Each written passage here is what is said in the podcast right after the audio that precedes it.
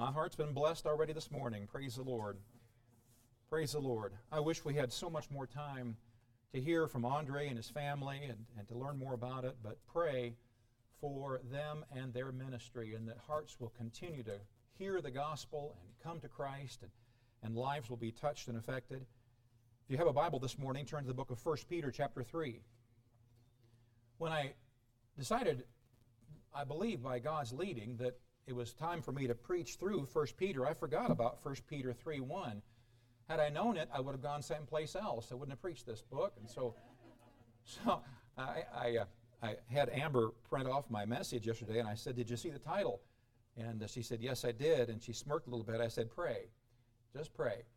Let me read for you verses 1 through 7. I think you'll understand why as I, uh, as I share with you what God's laid on my heart from 1 Peter. Now, the middle chapter, chapter 3, beginning in verse 1. Likewise, ye wives, be in subjection to your own husbands, that if any obey not the word, they also may without the word be won by the conversation of the wives, while they behold your chaste conversation coupled with fear whose adorning, let it not be that outward adorning of plaiting of hair and of wearing of gold or of putting on of apparel, but let it be the hidden man of the heart, and that which is not corruptible, even the ornament of a meek and quiet spirit, which is in the sight of God of great price. For after this manner in the old time, the holy women also, who trusted in God, adorned themselves, being in subjection unto their own husbands uh, through 7. Even as Sarah obeyed Abraham, calling him Lord, whose daughters ye are, as long as ye do well and are not afraid with any amazement. Likewise, ye husbands, dwell with them according to knowledge, giving honor unto the wife as unto the weaker vessel, and as being heirs together of the grace of life, that your prayers be not hindered. This morning, wives, submit. Husbands, likewise. Let's pray. Thank you, dear Lord, for your word. It's all true, it's all for our benefit. Lord, the, the jewels that are found in this book are just incredible. And I pray, Spirit of God, that you will settle yourself upon this place and do a work in us. And Lord, uh, this very passage has been so used by the devil to be so divisive and so I pray now that you will meet with us and give us a peace of knowing what your will is in this matter. We need you. We love you. In Jesus' name, amen. Well, wives, submit. Let's bow our heads and pray, and our message is over. Notice it starts, the verse starts with the word likewise. Likewise ye wives. Now, if you remember back the last couple of weeks, we've talked about serving and being in submission.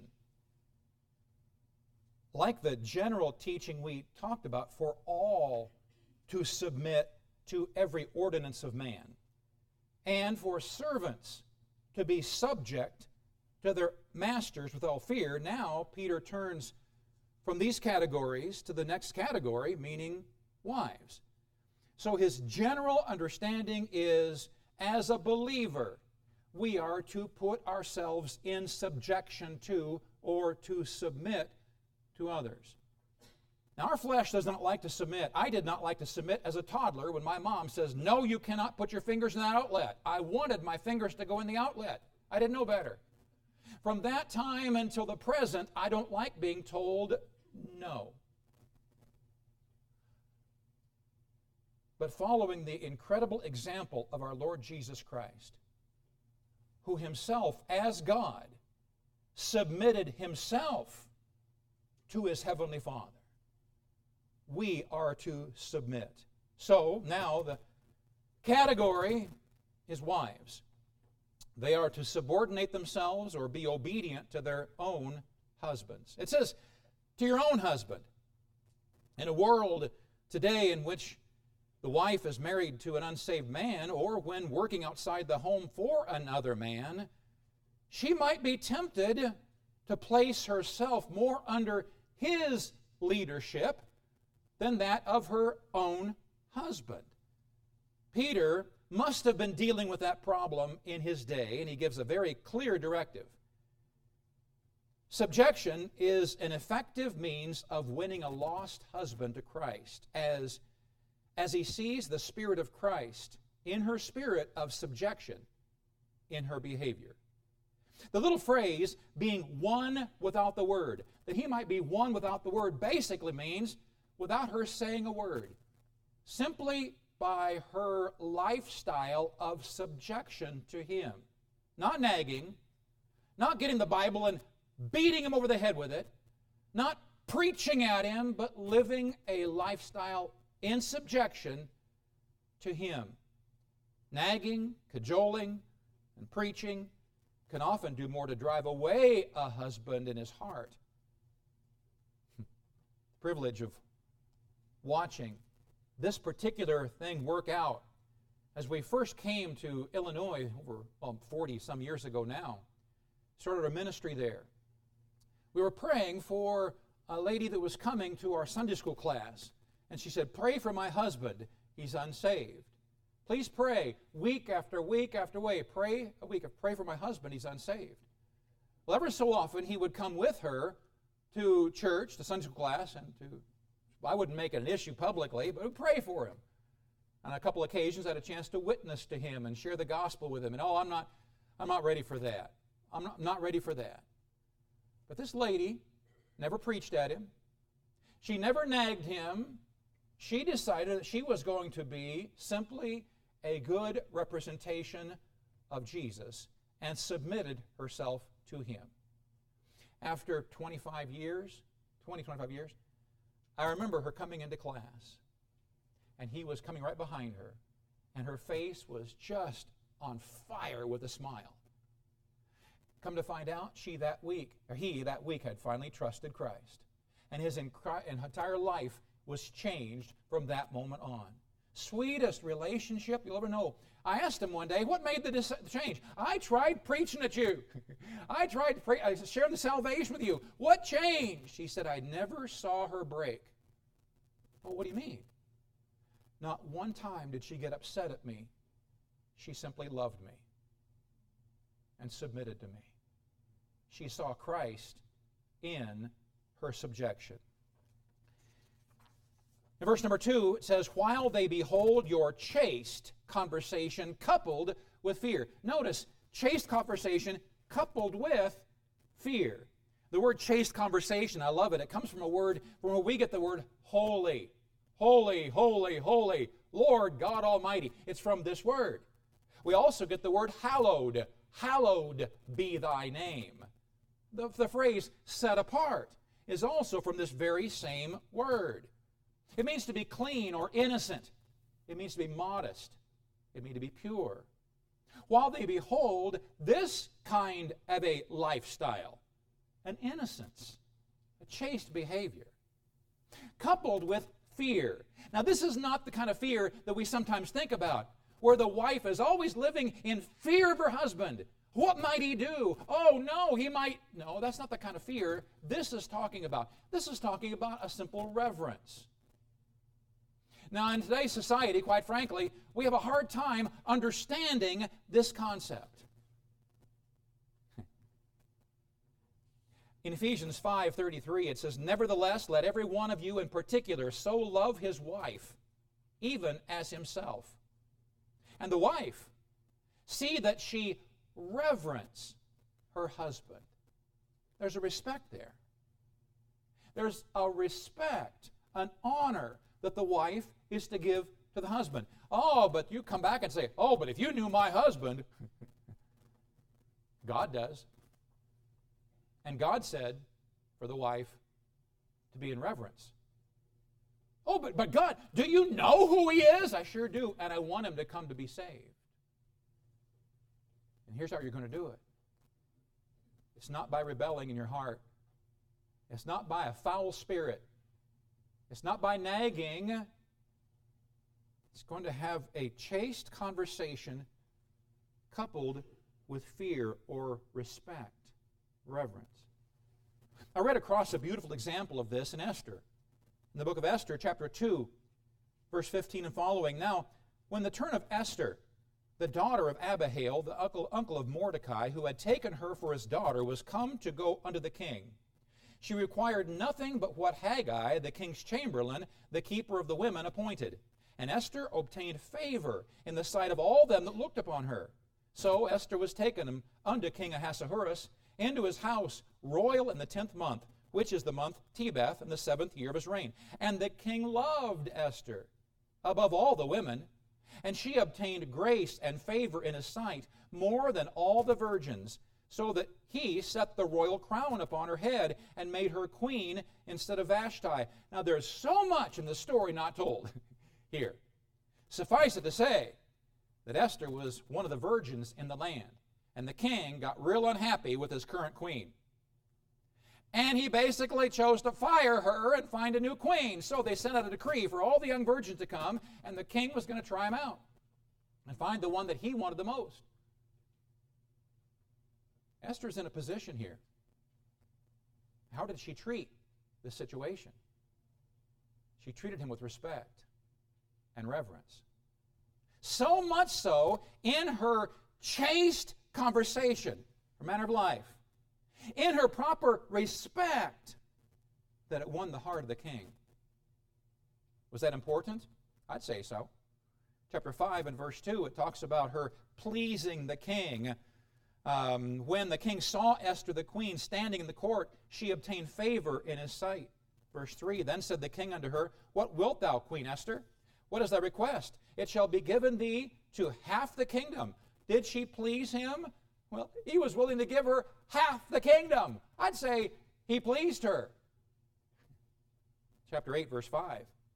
And she said, If it please the king, if I have found favor in his sight, and the things seem right before the king, and I be pleasing in his eyes, let it be written to reverse the letters devised by Haman the son of Hammedatha the Agagite, which he wrote to destroy the Jews which are in all the king's provinces.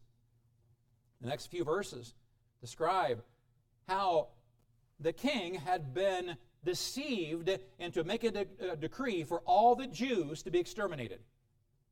He didn't know that Esther was a Jew. In her behavior, she was so reverential and so chaste, he didn't even think about it. So he signed the decree all Jews will be exterminated. But because she had won the favor of the king, I will give you anything you want, up to half my kingdom. She said, I want but one thing. I want protection from my people, for my people. You know, he gave it to her. He also gave the man that devised it to her. What should we do with him? Hang him. He was hanged. Why? Because of her chaste conversation coupled with fear. In verse 3, whose adorning, let it not be that outward adorning of plaiting the hair and of wearing of gold or putting on of apparel. This is the beauty of the world. This is what the world says. Wow, isn't she beautiful? Have any idea what that cost her? Oh, the beauty products, my land, hundreds of thousands of dollars. Some ladies pay so much money just to be caught out in public. My land. Is that what he's talking about here? He says, Don't let that be your adornment. Don't let that be what is real beauty. Let the true beauty that's inside, what is that true beauty? Ah, chaste conversation and fear.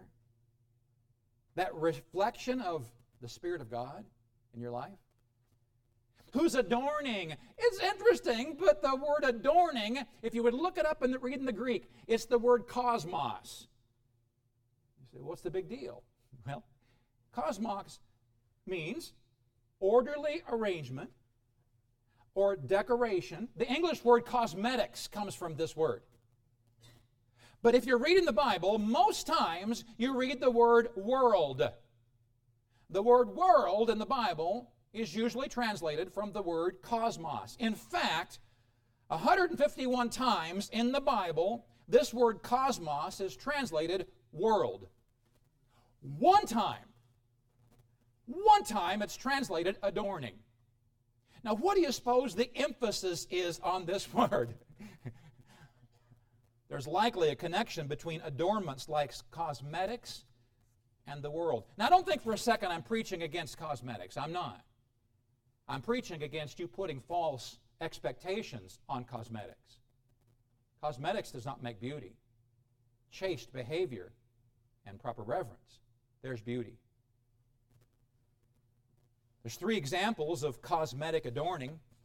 Plaiting the hair, we don't use this word very often.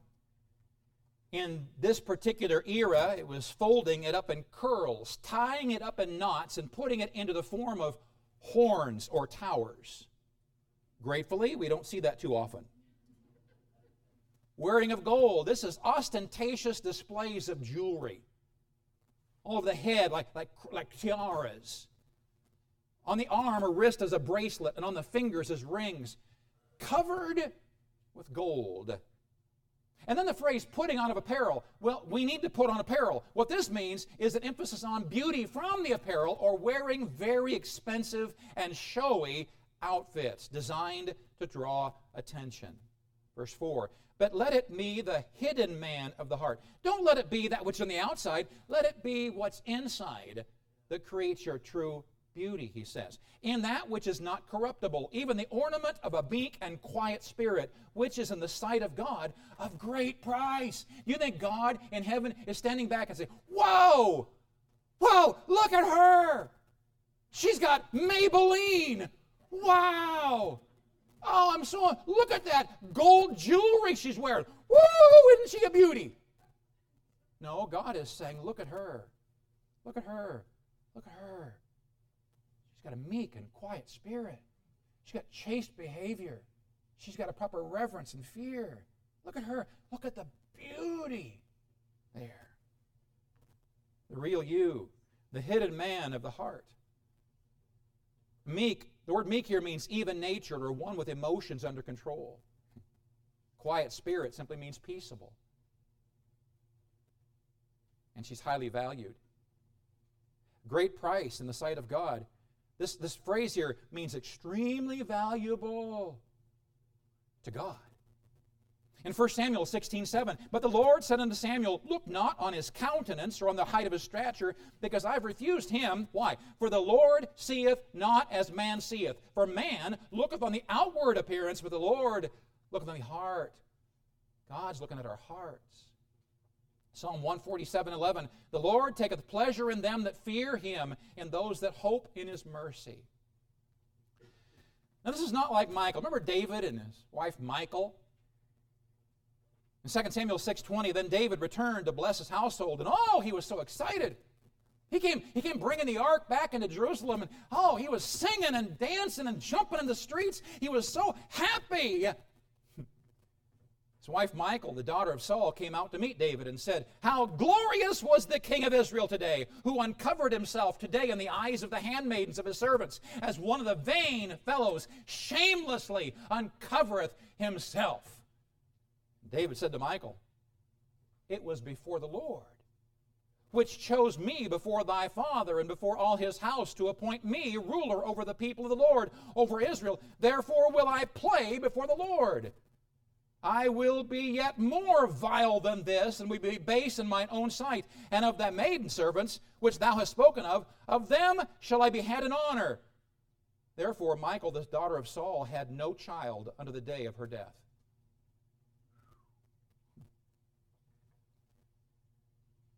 Uh, M- Michal chose on that day, anyway, not to have a meek and quiet spirit. What did it cost her? No children.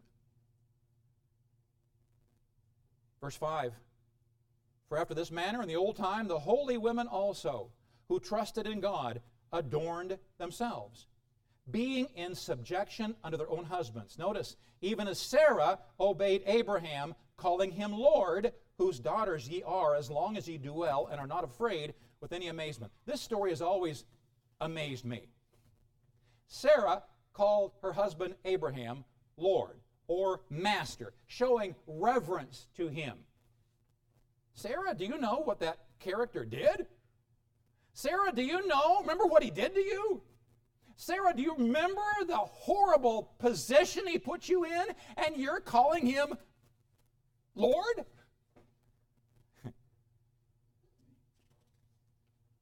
interesting because it says in this passage, who trusted in God, they adorned themselves.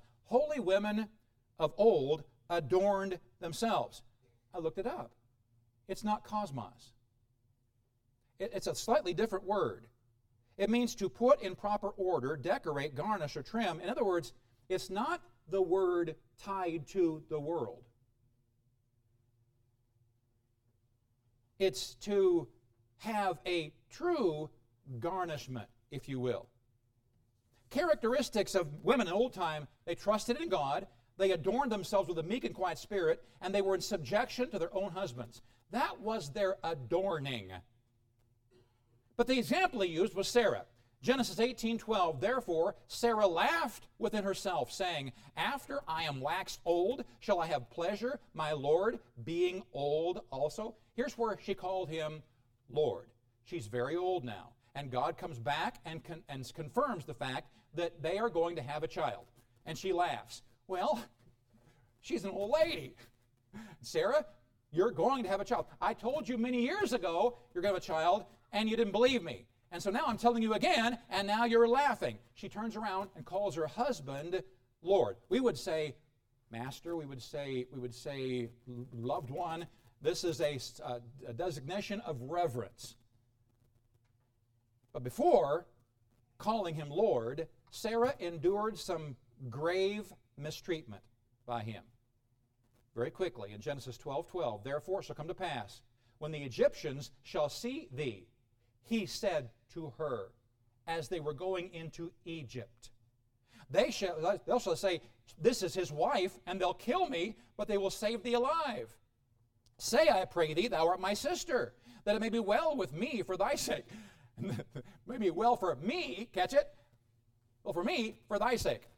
Uh, and my soul shall live because of thee. And it come to pass that when Abram was come into Egypt, the Egyptians beheld the woman that she was very fair. The princes also of Pharaoh saw her, commended her before Pharaoh, and the woman was taken into Pharaoh's house. And he entreated Abram well for her sake. And he had sheep and oxen, and asses, and men servants, and maid servants, and she asses, and camels. And the Lord plagued Pharaoh. Did you catch it?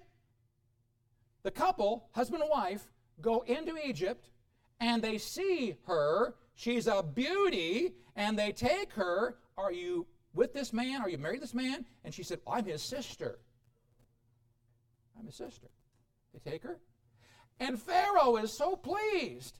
He gives Abraham a fortune for her. And the Lord plagued Pharaoh and his house with great plagues because of Sarai, Abram's wife. And Pharaoh called Abram and said, What is this thou hast done unto me? Why didst thou not tell me that she was thy wife? Why saidst thou, She's my sister, so I might have taken her to my wife? Now therefore, behold, thy wife, take her and go thy way. We come to find out she was his half sister. He married her. So he wasn't really lying, but he was deceiving here. But what he did was, he says, Now you tell them, tell them you're my sister. All right? So if they take us, I won't die. Not, you'll be protected. I won't die. They took her. Understand what that means. Into the king's harem, they took her. What did Abraham say? Nothing. Same thing happened in Genesis 20, verses 1 through 3, a little bit later, with the king of Philistia, Abimelech. Same thing. Tell him, you're my sister. Thinking that, oh, well, what's the worst that could happen? It did. Sarah continued. After all that, many years later, she continued to be adorned in a meek and quiet spirit. And she reverenced her husband and called him Lord, in spite of his incredible insensitivity toward her. Verse 7. Let's level the field now with the husbands. Verse 7 Likewise, ye husbands, dwell with them according to knowledge, giving honor unto the wife as unto the weaker vessel, and as being heirs together of the grace of life, that your prayers be not hindered. Now, I know what you're saying. God gave all these verses to women and just one for men.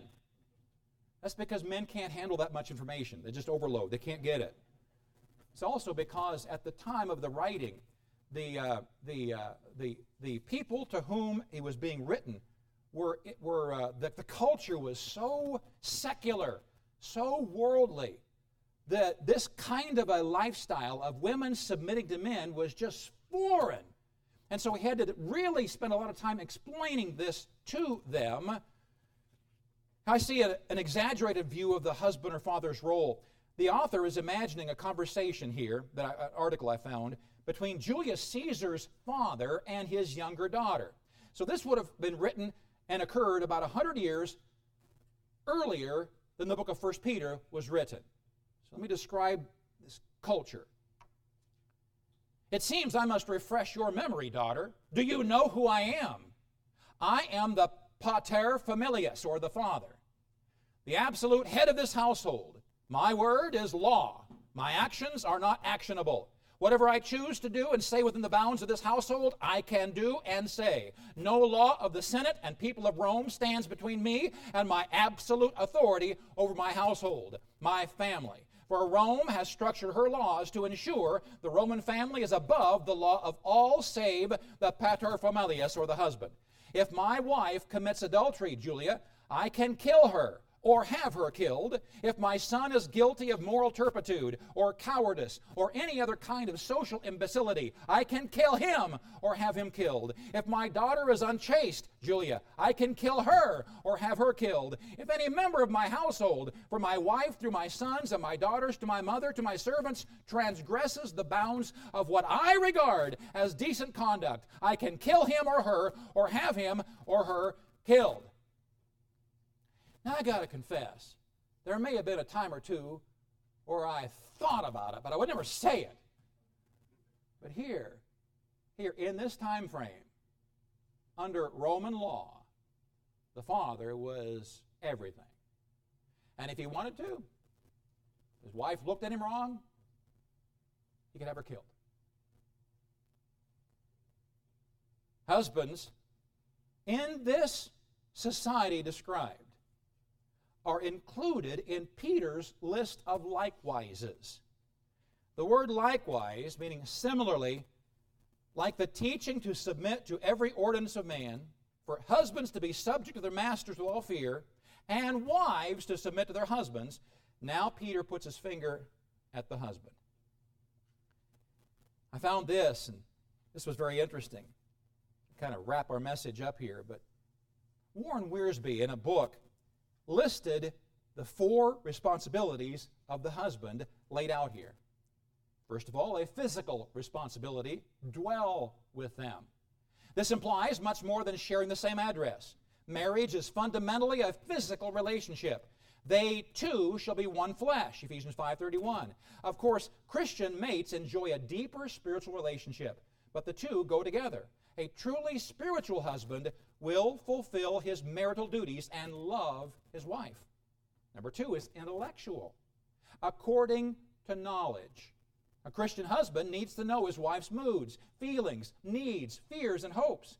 He needs to listen with his heart and share meaningful communication with her. There must be in the home such a protective atmosphere of love and submission that the husband and wife can disagree and still be happy together. Speaking the truth in love is the solution to the communication problem. When either mate is afraid to be open and honest about a matter, then he or she is building up a wall and not a bridge. Thirdly, is emotional, giving honor unto the wife. Peter did not suggest here that the wife is a weaker vessel mentally or morally or spiritually, but simply how God made them physically. There are exceptions, of course, but generally speaking, the man is stronger of the two when it comes to physical accomplishments.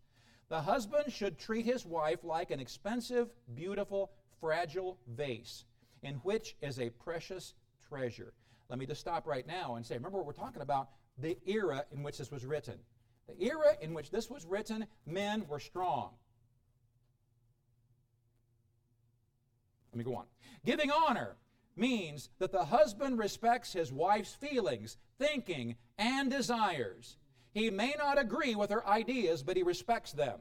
Often, God balances a marriage so that the husband needs what the wife has in her personality, and she likewise needs his good qualities. An impulsive husband often has a patient wife, and this helps to keep him out of trouble. And fourthly, spiritual, that your prayers be not hindered. Peter assumed that husbands and wives would pray together. Often they do not. And this is the reason for much failure and unhappiness. If something is wrong, their prayers will be hindered. A husband and wife need to have their own private, individual prayer time each day. They also need to pray together and have a time of family devotion. How this is organized will change from home to home and even from time to time as the children grow up and schedules change. The Word of God and prayer are basic to a happy, holy home. And then he asks seven brief questions. Number one, are we partners or competitors? Number two, are we helping each other become more spiritual? Number three, are we depending on the externals or the eternals, the artificial or the real? Number four, do we understand each other better? Number five, are we sensitive to each other's feelings and ideas or taking each other for granted? Number six, are we seeing God answer our prayers? And seven, are we enriched because of our marriage or robbing each other of God's blessing? Isn't that good? So, so ladies, when, when Peter opens up and it feels like he's taking a shotgun and aiming it right at you and says, Submit, Understand the full context. The full context is he's acting, asking you to reflect the nature of Christ. And when he's finished with the ladies, he turns to the men. He says, Men, husbands, reflect the nature of Christ. Can you imagine? Here's a wife, and she's reflecting the nature of Christ to her husband. And here's a husband reflecting the nature of Christ to her. What a beautiful, beautiful relationship.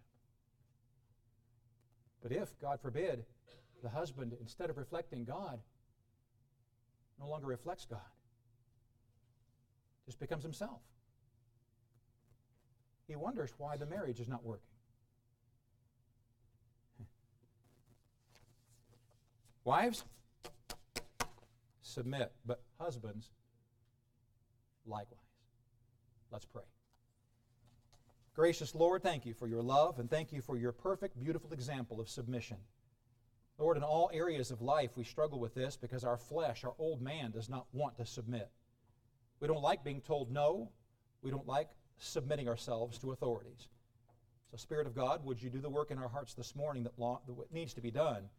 And I pray our wives will understand the importance, our husbands will understand the importance and each of them will choose to reflect your divine nature to the other. And Lord, whatever position we find ourselves, whether we're children, whether we're employers, employees, whatever it is, I pray that you might help us to submit ourselves to you. Whatever the Spirit of God has spoken to your heart this morning, I would trust that He would speak to you right now. I want us to quietly stand to our feet, our heads are bowed, our eyes are closed. And for just a few moments, we're going to have an invitation. Everyone standing Heads are closed, our heads are bowed, our eyes are closed. And how is God speaking to your heart this morning? Is there some work that the Spirit of God wants to do in your soul? Shaking you from your lethargy spiritually? Would you respond to Him? Would you submit to Him as you submit to your spouse? Perhaps you came in this morning and you you do not know for sure that heaven is your home. But oh, you want to know. Do you know 100% for sure that if you died today, you'd go to heaven? Do you know that? I wonder, with nobody looking around, Is there anybody in this audience that would say, Pastor, I do not know for sure that I'm going to heaven when I die, but I want to know. Would you pray for me? Anyone like that that could lift the hand that I could see it? Anyone? Pastor, pray for me. I don't know for sure that heaven is my home, but I want to know. Please pray for me. Dear Lord, thank you for this time. Thank you for speaking to our hearts, and I pray that you will continue to be glorified. I pray for the Last Bell ministry. Lord, continue to bless Andre, his dear wife and family. I pray that their ministry might expand. I pray, Lord, that you might bless every aspect of the needs of our people. And Lord, I thank you once again for Pat being here. I pray for your divine comforting for her and your will to be accomplished. And we'll thank you for all you're going to do. In Jesus' name, amen. You may be seated.